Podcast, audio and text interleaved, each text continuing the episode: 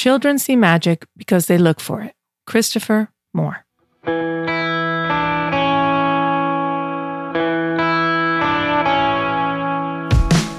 Hello. So, what are you thinking?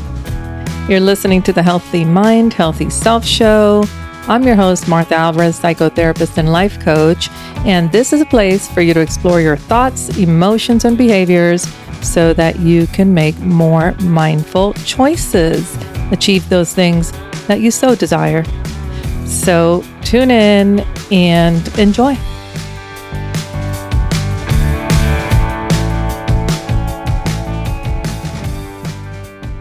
Hey there, thanks for joining me for today's episode. I wanted to explore boredom in relationships. That's the topic. And I mean, I'm talking about romantic relationships. So I am going to assume that we are all familiar with that rush, that excitement, you know, those full of possibility moments that are felt at the beginning of a romantic relationship. I mean, it's fun, it's exciting, it gives you all sorts of sensations physically and mentally, and they feel really good. But these intense feelings usually don't stay around long term, not in the same way, at least. And you know what? They're not supposed to. We are not meant to be on a constant high, super stimulated and excited at all times. I mean, our nervous system needs to rest.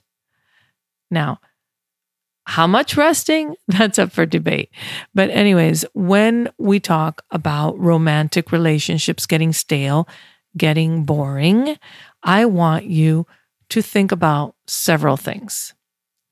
I want you to consider if what you're feeling is really boredom or just getting really comfortable in your relationship. That's the first thing I want you to think about. And, and think about boredom. How does that feel like? I mean, when you are bored, usually you're craving stimulation, you want a change. Maybe you become restless or frustrated, uh, perhaps irritable, and you start blaming people or things, and um, maybe even lazy. The flip side is when you become comfortable and you start feeling very settled and relaxed, but maybe there's no novelty. And then we call that boredom. And, you know, there's so many elements to this conversation. I mean, the first one I want to bring to your attention is this so called boredom. Can it be stemming, stemming from yourself, your personal dissatisfaction, rather than, you know, it being your partner's fault? It's important to reflect on your feelings, your needs, your desires, how you change, and in doing so, you gain a better understanding of what might be contributing to this dissatisfaction in your relationship. And we all are constantly growing. Sometimes it's evident in the way we grow, sometimes it's not. Things are always changing. So I want you to consider de- different areas of your life. For example, your work life, your career, your personal goals, how you feel about yourself, your body, your self esteem, your family, your friends. Those are things that really contribute to your relationship, is how you're doing with yourself. Your individual growth. Are you pursuing your personal interest? Are you enhancing your personal development? Who are you becoming? What's important to you now? Are you stuck? Are you unsure? When you're in a relationship, both partners have their own sources of fulfillment, of growth. And they impact each other, they impact the relationship. So, what do we do? Well, we start off by identifying and then we communicate and we check in on your expectations. You assess if you have needs that have been unmet, uncared for, unaddressed concerns and you communicate with each other. And yes, as a couples therapist, I have to tell you that the number one area where people get in trouble is with communication, poor communication, inability to communicate for different reasons. That could be like a whole podcast on itself, and I'll get into that another day. But for today's topic, the boredom piece, I also want you to put your attention on the dynamics, the relationship dynamics, which are the patterns, the behaviors that contribute to this so called boredom, feeling of dissatisfaction, of staleness, of drifting away. There's patterns, behaviors, physical behaviors. There's mental thoughts that contribute to that. And I want you to understand that this is not bad or good, right or wrong. We are humans. And it's complicated enough being in a relationship with yourself. Now you're in a relationship with another person. A romantic relationship as that, it can become very complex. And when you start exploring some of these topics, you're going to come to a place where you're going to have to think harder about your emotions and the disconnect that can happen when you start feeling bored, or maybe before you start feeling bored. That diminished emotional intimacy. Now, what is emotional intimacy? Well, it's that place where you feel safe and secure and connected, where you're vulnerable, where you can be your real self without judgment, where you feel supported in your dreams, your goals, your fears, your fantasies, where you're not criticized, where you're open. I mean, there's an openness in this space, there's compassion. And there should be reassurance, meaning that it's okay to express this, it's okay to think and feel this way. And that reassurance often comes from your partner. And there's a correlation between receiving this reassurance, that safety, that vulnerability, and feeling satisfied in a relationship or not. You can enhance it through through hugs, through physical touch, through holding hands, through words of reassurance. But the minute you start using silence and shutting people down or shaming them, the disconnect starts happening. And there goes your emotional intimacy. And often what follows is this thing that we call boredom or drifting away from each other. You know, emotional intimacy serves as validation, even when you disagree, when your perspectives are different, each partner's perspective are different, you can still validate each other. You can still support, hold space, and above all, respect each other. Because there cannot be a healthy, fulfilling relationship without respect. So that is the bedrock of all relationships. You have to respect and honor each other. So if you're feeling some of these things, I guess the next thing is you've identified, okay, maybe it's me, maybe it's the other person, I'm bored, I'm dissatisfied. Okay, so what can you do about it? Again, the first thing you got to do is identify the cause. What has changed? I mean, you, you chose this person, you like them, something about them attracted you to them physically, emotionally, mentally, whatever it was, you were attracted to this person and now you're not, something changed. Now you find them boring. What happened? Is it the way that you're processing your thoughts? Is it something that they're doing? Is it a little bit of both? That leads to a second thing, which after you identify the cause, you got to communicate. And again, this is the number one cause that I see of breakdowns. I mean, not only in romantic relationships and all sorts of relationship when people cannot communicate freely to each other. And part of communication is focusing on what's working. It's not bitching and complaining about what's not working and why something is bad or not up to par. It's also letting the other person know why you value them, why they are important, what is working. So it can't be all bad. And that's one of the reasons people get stuck. The next thing I want you to pay attention to is what you're doing. What activities are you doing? How are you bonding? How much time are you spending with this person? What are you exploring that's new, that's novel? I mean, maybe you could take some new classes, a dance class. Maybe you got to pursue different hobbies. Fun matters. Novelty matters.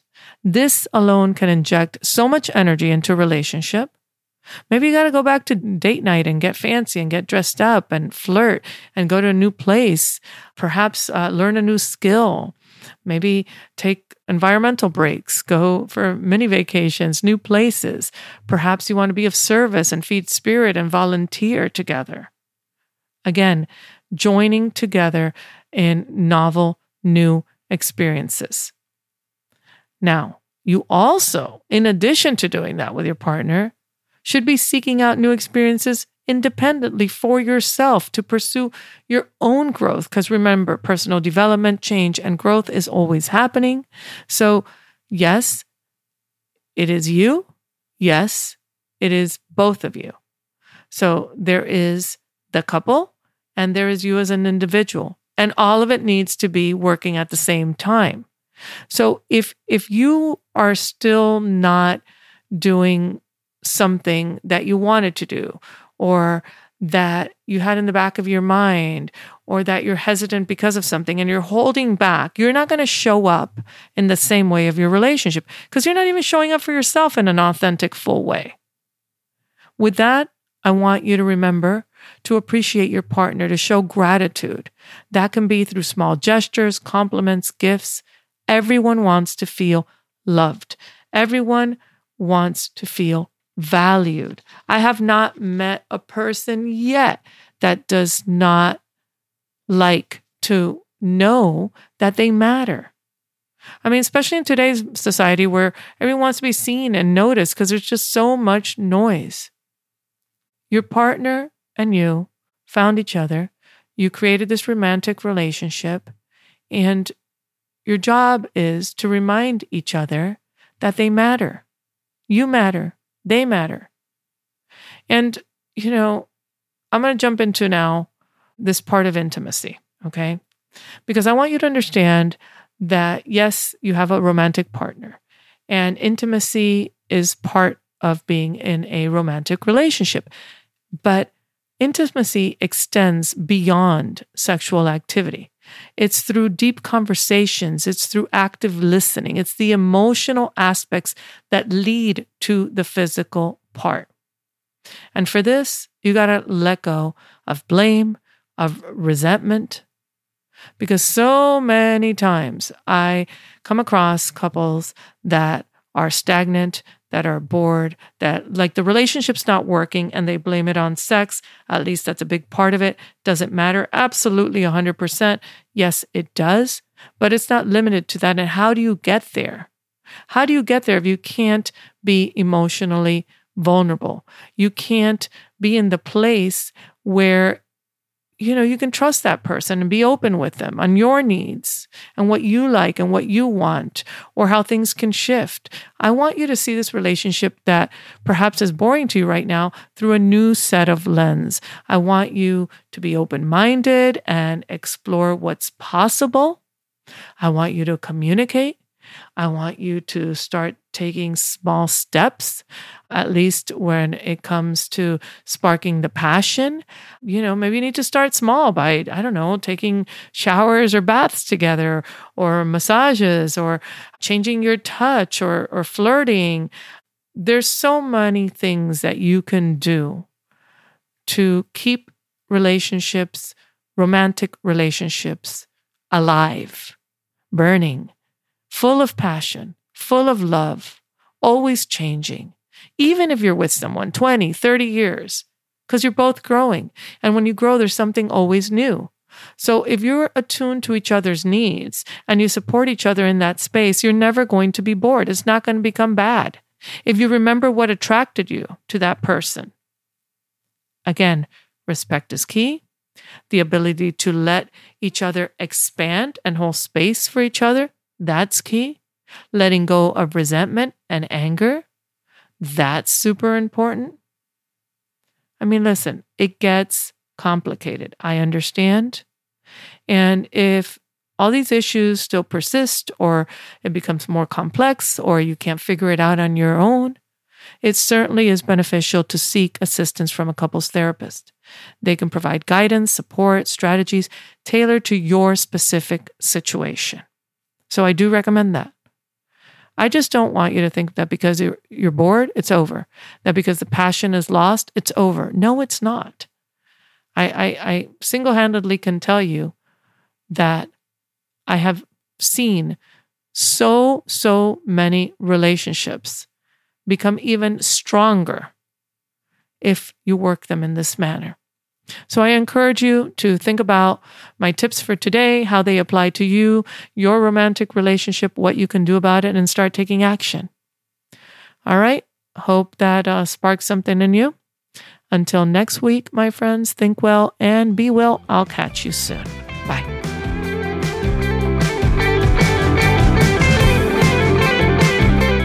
One more thing. Thanks for listening to my Perfectly Imperfect show. Keep in mind that I'm sharing thoughts and experiences, and the information on this podcast is not a substitute for seeking help from a licensed mental health or medical professional.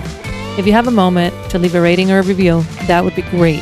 It's a way of sharing so that more people can find the show and start making some small shifts.